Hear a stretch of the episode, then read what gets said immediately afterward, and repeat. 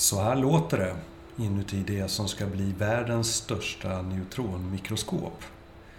Jag står strax under åkerjorden utanför Lund och här byggs det för fullt på ESS, European Spallation Source.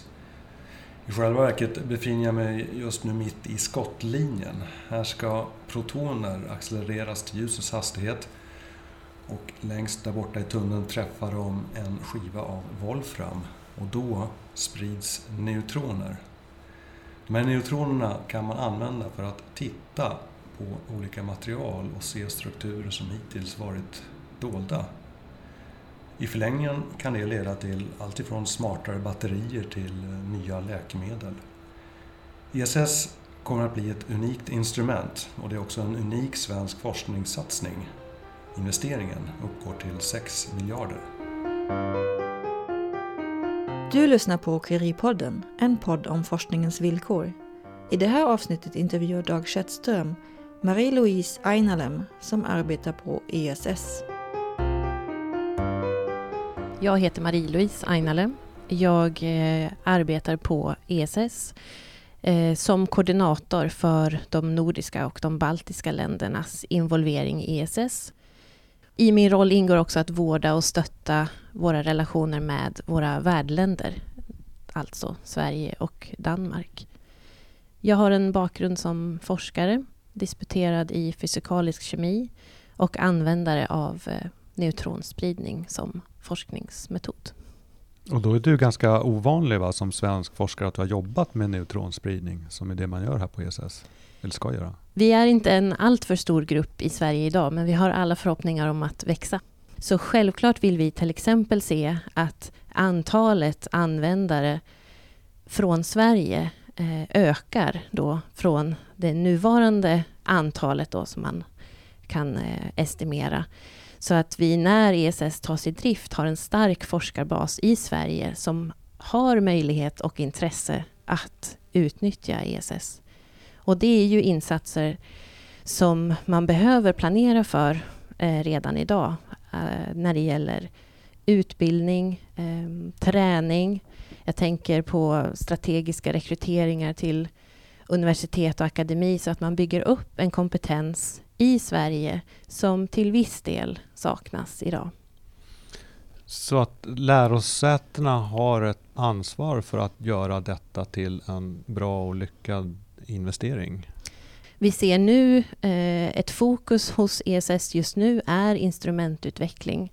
Och där ser vi glädjande nog potential för mer involvering från svensk akademi då framförallt.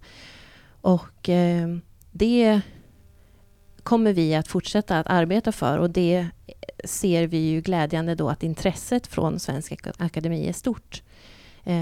Att börja arbeta till exempel med nya koncept kring instrument som ESS skulle kunna bygga i framtiden och så vidare. Och det bygger ju kompetens. Är man involverad i ESS-projektet på ett eller annat sätt så ger det den här nödvändiga kompetensutvecklingen som vi vill se ske i Sverige. Och då är man också redo den dagen som vi är i drift för att kunna utnyttja oss som anläggning. Sen kan man ju också då måla fan på väggen här och tänka lite grann kring att ja, man blir aldrig profet i sin egen stad och oj vad mycket det där kostar, det hade vi kunnat lägga på någonting annat. Hur tacklar du de frågeställningarna? Jag vill se framåt. Beslutet är taget för länge sedan att ESS ska byggas och det byggs. Vi bygger ESS och snart så finns vi på plats och intresset från Europa är otroligt stort. Och som sagt, intresset från Sverige är också stort.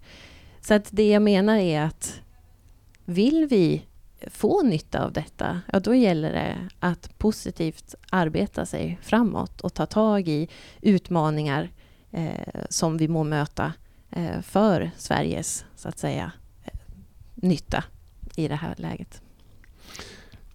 Om man är en forskare som tänker att det där verkar spännande, jag skulle vilja bli involverad, jag skulle vilja använda ESS i min forskning. Hur går man praktiskt tillväga då? Om man tror att man har nytta av ESS i framtiden, så vill jag verkligen slå ett slag för att man redan idag ska börja använda sig av existerande anläggningar. Europa är världsledande inom neutronspridningsforskningen, och vi har några fantastiska anläggningar just nu på plats i Europa som man kan använda. Och det finns stöd och hjälp att få, delvis från ESS men även från den kompetensen som sitter ute på universiteten. Vi har till exempel SNSS, vilket är den svenska organisationen för just neutronspridning.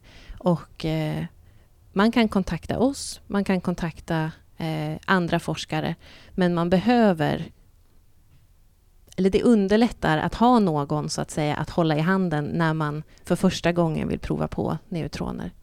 Men nyfikenhet är väl det egentligen jag uppmuntrar, och tror man att det finns en möjlighet att ESS kan bidra till sin forskning, så undersök det vidare, och det finns många som vill vara med på det tåget. Du berättade också ute på bygget att där har man har gjort en arkeologisk utgrävning då förstås innan man kunde göra då. De där fynden skulle man ju sedan kunna titta på med instrumentet.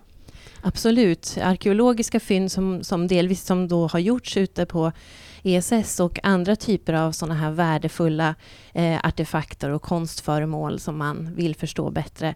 De gynnas helt enkelt av att kunna studeras med neutroner.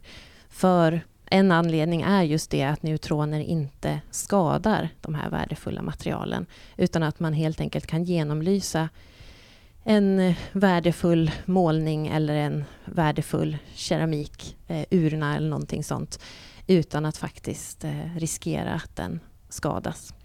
Så den typen av studier kommer att kunna bedrivas på ESS, och utvecklingen av sådana instrument pågår, så att vi kommer ha det på plats. Du har lyssnat på Curie-podden, en podd om forskningens villkor. Det här programmet gjordes av Dag Kjettström. Vi tackar Marie-Louise Ainalem för hennes medverkan i det här poddavsnittet. I tidningen Curie på nätet kan du läsa mer om forskningens villkor. Titta gärna in på tidningencurie.se. Tack för att du har lyssnat.